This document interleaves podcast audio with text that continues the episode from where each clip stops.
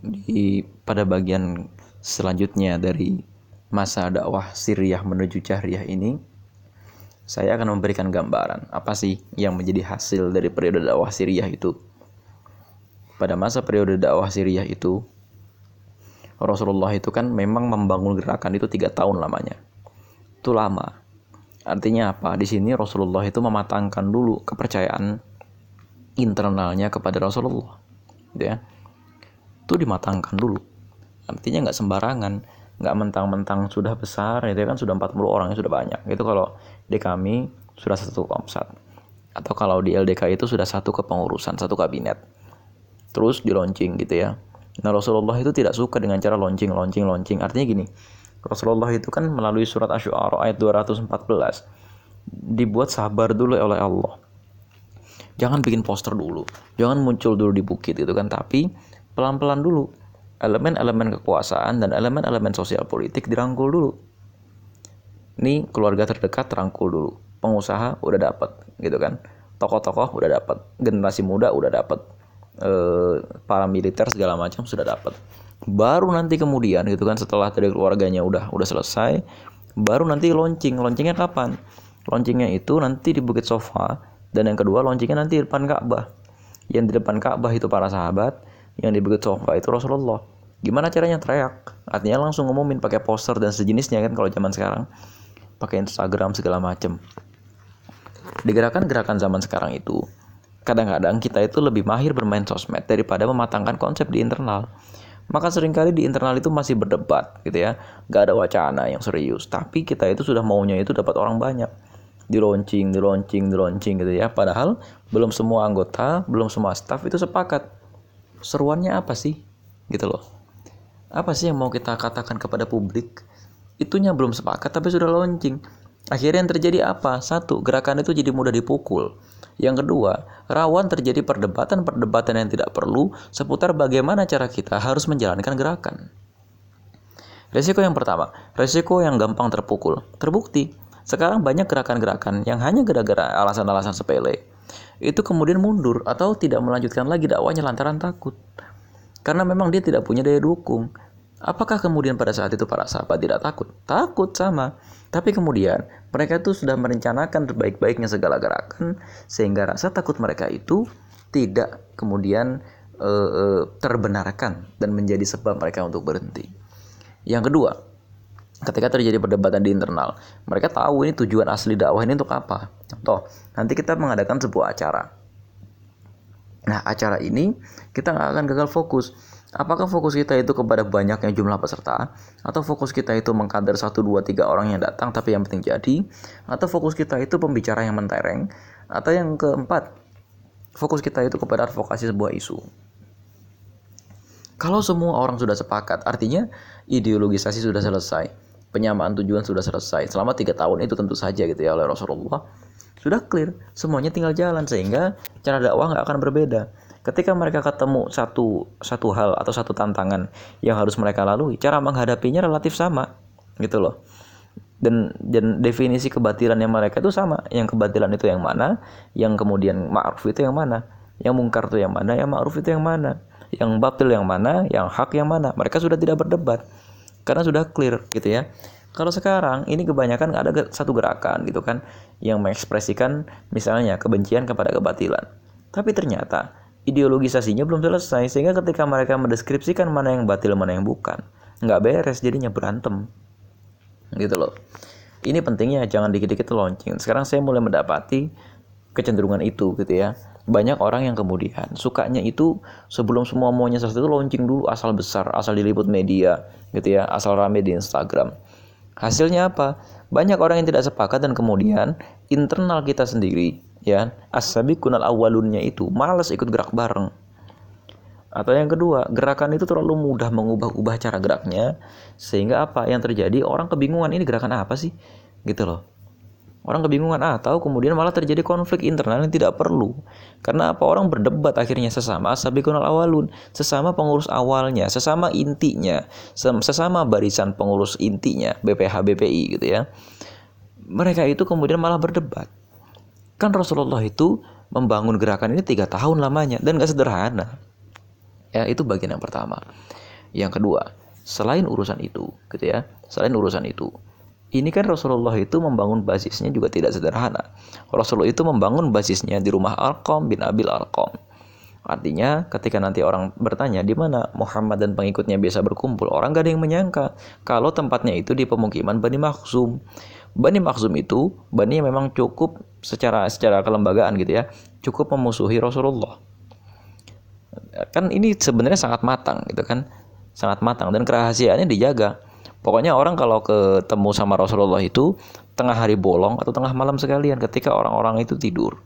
Atau ketika orang-orang itu tidak apa namanya orang-orang itu tidak beraktivitas sehingga orang mereka nggak tahu ini ngapain mereka gitu ya. Dan ini berjalannya efektif. Meskipun tengah malam atau meskipun tengah hari nggak ada istilah ngantuk karena memang Rasulullah sendiri punya retorika yang baik gitu loh. Ini kadang-kadang sekarang pengurus-pengurus dakwah itu ketika ketemu kurang efektif. Kebanyakan bercanda melakukan hal yang tidak efektif dan lain-lain. Ya ini karena memang kita nggak pernah mendesain diri kita untuk melakukan segala sesuatu secara efektif gitu. Dan Rasulullah itu sangat efektif ketemunya sebentar aja udah sebentar. Tapi kemudian ini bisa berefek gitu loh. Dan efeknya panjang. Ya itu yang kedua. Yang ketiga selain memang eh, apa model pengkaderan Rasulullah yang sangat efektif dan efisien ini memang pada saat itu kondisinya cara Rasulullah menjelaskan kebutuhan mereka kepada Islam itu dimulai dari bagaimana kebatilan-kebatilan yang berlangsung di negeri mereka. Ya, setelah mereka sadar bahwa terjadi kebatilan, mereka kemudian didorong kepada satu kesimpulan bahwa solusinya itu Islam. Ya kan? Jadi berawalnya itu dari analisis mana kebatilan, mana yang bukan. Dengan cara seperti inilah, gitu ya. Dengan cara seperti inilah, orang nanti secara otomatis akan membedakan mana yang namanya kebatilan, mana yang namanya al-haq, mana yang namanya gerakan yang bagus, mana gerakan yang jelek. Sehingga nggak akan lagi nanti berdebat, gitu kan? Nggak akan lagi nanti berdebat mana yang benar, mana yang salah, mana yang tidak boleh, mana yang boleh, mana yang melanggar kesepakatan, mana yang tidak melanggar kesepakatan. Meskipun kelihatannya agak jauh dari kesepakatan, tapi ternyata tidak melanggar kesepakatan. Kan nggak kayak sekarang.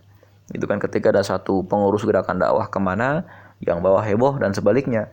Ketika ada satu pengurus gerakan dakwah ke mana yang atas juga heboh. Karena emang kita ini belum sepakat. Musuh kita tuh apa sih? Teman kita tuh apa sih?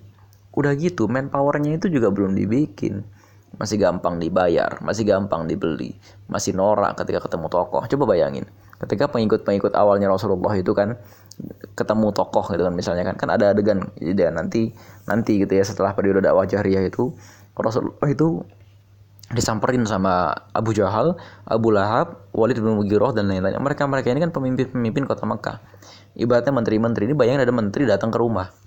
Terus senangnya bukan main kan kalau kita sekarang itu kan ditawarin kau mau jadi apa gitu kan. Mau nikah dengan perempuan paling cantik kita cariin. Mau jadi pangeran kita jadiin. Mau jadi menteri kita jadiin. Mau jadi apa pun kita cariin. Mau bisnis, mau uang segala macam kita kasih. Apa kata Rasulullah? Kalau kau bisa meletakkan matahari di tangan kananku, meletakkan bulan di tangan kiriku, aku tidak akan berhenti. Ini padahal yang minta itu langsung menteri gitu loh ibaratnya. Atau yang minta itu langsung one team press. Atau yang minta itu ibaratnya itu langsung tokoh besar.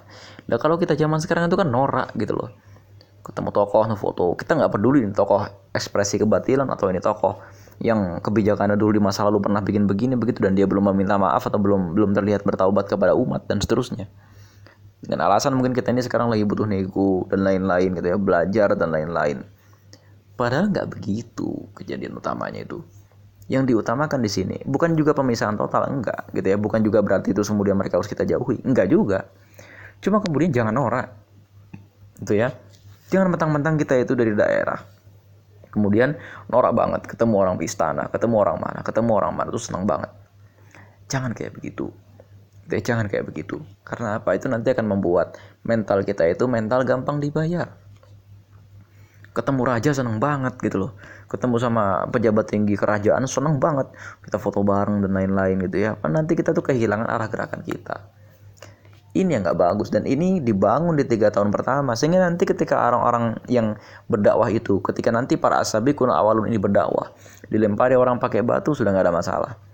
Diajak apa istilahnya diajak makan bareng sama pejabat negara nggak jadi tumpul gerakannya. Malah ketika ajak makan bareng itu forum itu berbalik jadi milik mereka. Kebalik gitu loh. Forum itu berbalik jadi kemudian lapangan debatnya itu atau lapangan dialektikanya itu geser gitu loh lapangan dialektikanya itu geser menjadi lapangan dialektikanya Rasulullah nggak kayak kita sekarang kan itu yang jadi masalah itu di antara hasil dari tiga tahun pertama dan di antara hasil-hasil yang lain adalah e, tampaknya di sini yang muncul ke permukaan sebagai platform dakwahnya Rasulullah itu ajaran moral.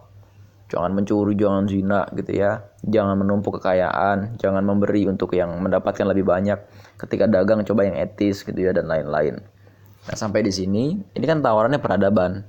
Karena apa? Karena biasanya orang itu ketika dijelaskan ajaran-ajaran moralnya dulu itu bisa menerima daripada orang itu kemudian dipaksakan menggunakan simbol. Nah, ini yang kemudian harus jadi introspeksi buat kita. Kita itu sebelum kita mengenalkan simbol, sebelum kita maksa orang masukin dia ke dalam simbol la ilaha illallah.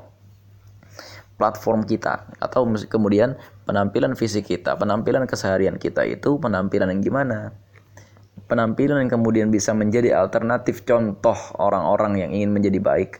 Atau kemudian malah penampilan kita itu nggak ada. Malah sekarang ada istilah udah kita namanya berdakwah itu hilangkan aja siapa diri kita. Maksudnya kita nggak usah tampil menonjol di depan masyarakat. Eh jangan salah. Dakwah awal-awal itu dari mana orang tahu? Rasulullah suka, suka memerdekakan budak. Kalau Rasulullah itu tidak menampilkan ini memerdekakan budak. Gitu kan dari mana orang mau percaya memerdekakan budak itu satu ajaran yang baik kalau orang-orang yang nyuruh memerdekakan budak itu nggak tampil Bahkan barangkali kalau sekarang mereka-mereka itu akan tampil dengan hashtag gitu ya, hashtag merdekakan budak atau yang kedua organisasi lah gitu ya. Mekah tanpa budak atau segala macam. Biar apa? Ini kelihatan oh ini orang-orang baik emang track recordnya track record baik gitu kan. Ketika dikatakan menghormati orang tua atau ketika lagi nanti dikatakan misalnya punya uang bla bla bla bla bla bla. Ya mereka ketika ngelihat seorang juru dakwahnya itu udah yakin bukan juru dakwah yang anonim entah siapa ngajak kita bukan gitu kan Artinya mereka nanti juga akan dengan sukarela nerima simbol la ilaha illallah meskipun ada juga yang kemudian menolak secara total. Dan penolakannya itu kan serba salah karena kalau mereka menolak la ilaha illallah berarti mereka menolak secara langsung konsep ajaran moralnya itu. Kan gitu yang jadi masalah. Ini permainan-permainan semacam ini yang kadang belum kita buat. Kita belum mengenalkan apa sih untungnya masuk ke dalam gerakan dakwah. Tahu-tahu sudah pakai simbol ayo ber-LDK wah ayo pakai jilbab dan lain-lain. Padahal sisi gerakan moralnya itu belum muncul. Sisi benefit sosial dari orang-orang yang akan kita ajak masuk Islam itu belum disentuh. Tapi kita sudah buru-buru. Ayo masuk Islam ayo liko ayo halako ayo mentoring ayo ngaji ayo tablik dan dan lain-lain gitu ya tapi kita nggak ngasih tahu konsekuensinya apa? Konsekuensi kebaikannya atau konsekuensi sosialnya itu apa? Baru kemudian kita ngajak dia ke dalam simbol kita kasih jaket ketek bendera segala macam ini yang kemudian penting untuk dipahami oleh seorang juru dakwah. Nah kira-kira itu ya ketika pada masa e, tiga tahun pertama Rasulullah dakwah Syria dan Syria tuh tanzimo Syria tuh dakwah ini hasilnya apa? Kira-kira begitu. Allah alam bisawab Assalamualaikum warahmatullahi wabarakatuh